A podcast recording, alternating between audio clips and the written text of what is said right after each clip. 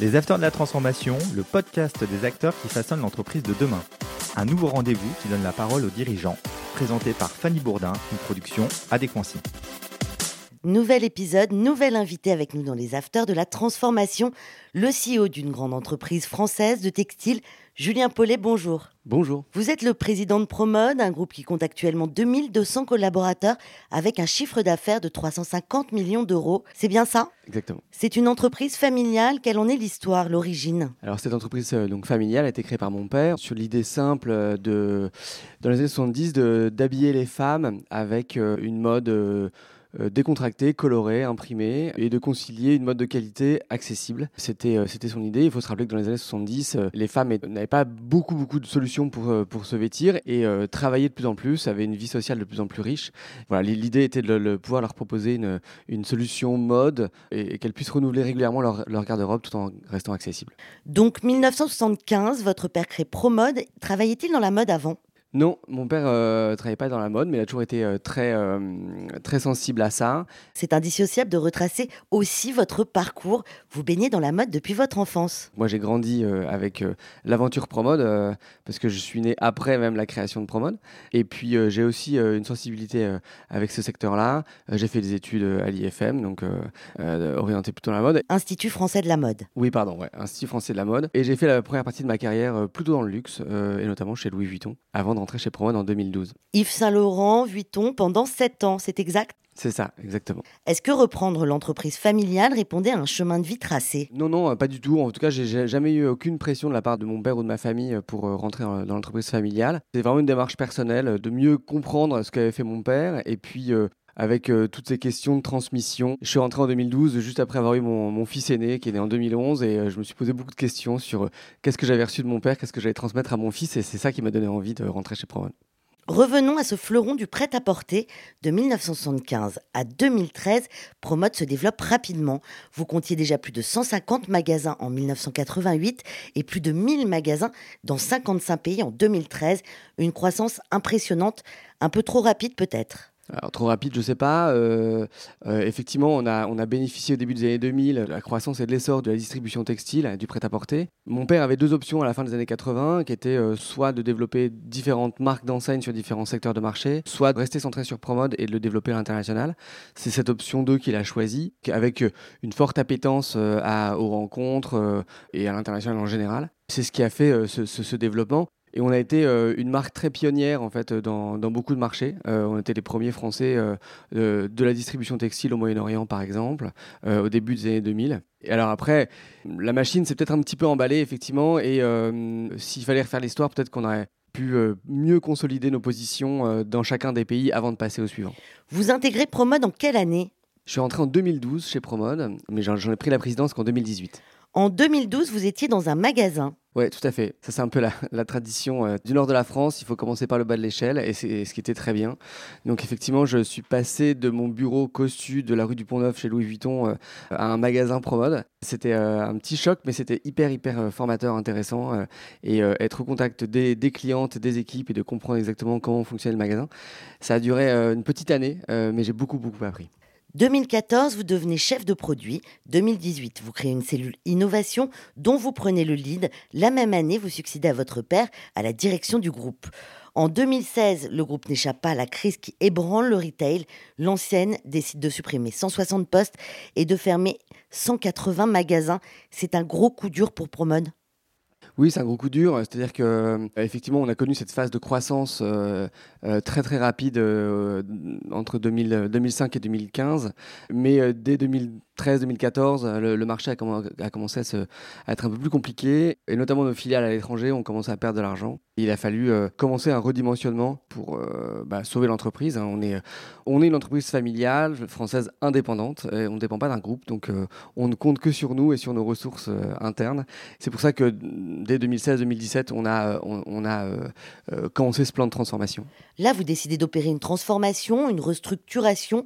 Pourquoi et quelles en sont les raisons? Première raison, c'est euh, la volonté farouche de, pérenniser Promode. En tant que deuxième génération de cette entreprise familiale, mon souhait le plus cher, c'est de pouvoir le transmettre à une troisième génération et peut-être encore après. Et pour durer dans le temps, il faut gagner de l'argent. Il n'y a pas de doute, c'est un moyen, c'est pas une fin, c'est un moyen.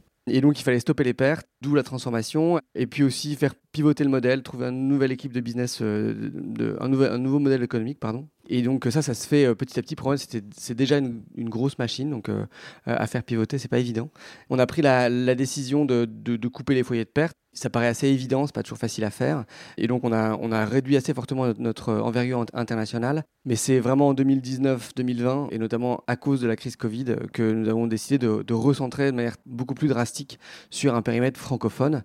Et donc euh, on est passé effectivement de plus de 1000 magasins en 2012 à 420 magasins euh, en 2021 et de 55 pays à 5 pays. Quel est ce plan stratégique et comment l'avez-vous mis en place? Cette stratégie d'entreprise euh, qu'on communique beaucoup auprès de nos salariés, on l'a appelé le retail responsable et sur mesure. C'est euh, petite phrase simple pour dire que prendre une entreprise de retail, c'est accessible et c'est notre ADN et on veut le garder.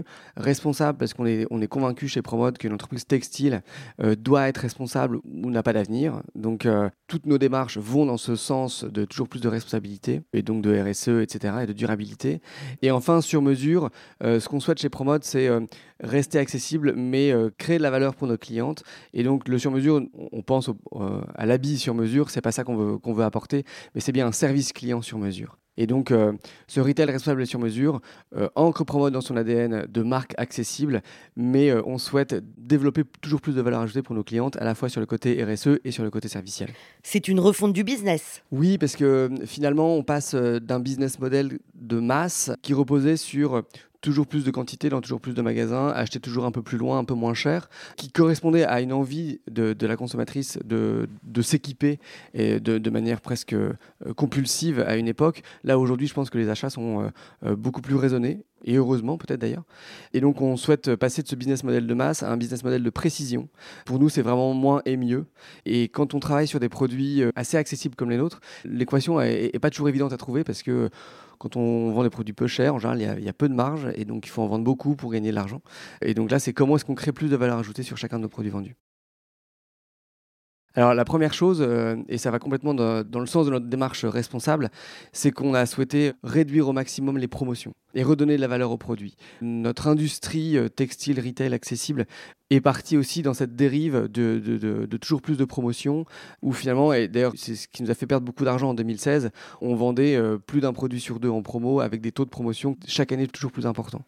Donc euh, on a acheté moins de quantité, donc c'est bien la précision qu'on qu est revenu mettre dans notre, dans notre business model. Redéfinir le besoin de client, il y a un produit qui n'a pas une utilité précise dans le magasin euh, ou sur le web. On, recrée de la valeur en créant de la rareté finalement. Et si la cliente n'achète pas le produit tout de suite, elle va pas le, retrouver trois semaines plus tard avec moins 30 ou moins 40. Il y en aura plus et on lui apportera une autre nouveauté. Mais donc réduire les quantités, réduire les promotions et réduire les stocks résiduels de fin de saison, finalement, euh, c'est aussi une manière de réduire l'impact environnemental. Il n'y a pas plus polluant qu'un produit qui n'est pas porté finalement. Votre expérience au sein de la cellule innovation de Promode vous a-t-elle aidé à réaliser cette grande transformation La création de la cellule innovation, c'était euh, une manière pour moi de rayonner de manière plus transversale euh, dans l'entreprise. À l'époque, j'avais pas encore l'idée de reprendre la présidence, mais je souhaitais quand même euh, toucher un peu, à tout. C'était aussi une manière d'ouvrir Promode sur l'écosystème et, et, tout ce qui se passe autour. On est une entreprise historique régionale qui était assez auto-centrée et on avait besoin de... Enfin, aujourd'hui, on, on, doit travailler vraiment en collaboration avec les différentes parties prenantes. Le monde change, bouge tellement vite que si on s'ouvre pas et si on n'est pas très connecté, on ne suit pas le rythme. Et donc c'était le but premier de cette, cette cellule. Le digital tient une place prépondérante. Quels sont vos axes de développement aujourd'hui? On est quand même une entreprise historiquement retailer. On opère 420 magasins, c'est ce qu'on sait faire et on le fait très bien. Euh, cependant, aujourd'hui, euh, l'expérience cliente, elle doit être omnicanale. Le digital est extrêmement important dans le développement et justement pour créer cette expérience client euh, sur mesure dont je parlais, euh, il faut être euh, au moins aussi bon sur le digital qu'en magasin et, euh, c'est ce, ce, aujourd'hui? J'imagine que l'enseigne regarde vers le long terme. Vers quoi Promode va évoluer dans les prochaines années? On va continuer à enrichir euh, notre retail responsable et sur mesure, être toujours plus responsable. C'est euh, une très belle destination, mais la, route est longue. Donc, euh, on va continuer à travailler sur cet aspect-là. Aujourd'hui, on a créé un label Promote for Good qui identifie chacun de nos produits, qui intègre une démarche éco-responsable. On travaille essentiellement autour de trois matières, qui est le coton issu de l'agriculture biologique, la viscose produites selon un procédé euh, moins polluant, la viscose étant euh, fabriquée à partir de pulpe de bois, et puis le, polyester recyclé. Donc l'avenir de Promode sera RSE, ça bien évidemment. Et puis on travaille déjà chez Promode à, enrichir notre business model avec des, avec des, suivre les, nouveaux modes de consommation ou les, les réinventer avec nos clientes. et donc on propose de la production à la demande, par exemple, c'est-à-dire qu'on propose à nos clientes de commander un produit et d'attendre quelques semaines que le, produit soit fabriqué pour elles, ce qui nous permet euh, de ne produire que l'exacte quantité nécessaire, et c'est une manière d'être aussi plus responsable. On travaille bien sûr autour de la seconde main. On a lancé un service qui s'appelle Promode Reprise, euh, et donc les clientes peuvent renvoyer leurs articles Promode ou non, et on, leur renvoie euh, en contrepartie un bon d'achat, où elles peuvent planter un arbre avec les produits qu'elles ont renvoyés. On travaille aussi autour, de la location. On a travaillé avec quelques partenaires qui font de la location et donc euh, c'est aussi euh, euh, une idée qu'on souhaite, creuser. Et enfin, on intègre chez Promode beaucoup de savoir-faire parce que bien sûr on a, des stylistes, mais on a aussi des modélistes, on a aussi des monteuses, des personnes qui réalisent des prototypes en interne chez nous à Marc en et donc là, on a lancé un nouveau service qu'on a appelé Promode Couture. On propose à nos clientes d'acheter des, euh, des, coupons de tissu qui resteraient de nos productions et on propose désormais les patrons de nos produits pour que les clientes puissent réaliser elles-mêmes leurs produits Promode. Do it yourself. Exactement. Vous avez également une plateforme communautaire qui s'appelle You Make Promode. Comment fonctionne-t-elle? Alors, euh, You Make Promote, c'est euh, effectivement une plateforme communautaire qu'on a créée il y a quelques années, vraiment dans une volonté de faire en co avec nos, clientes.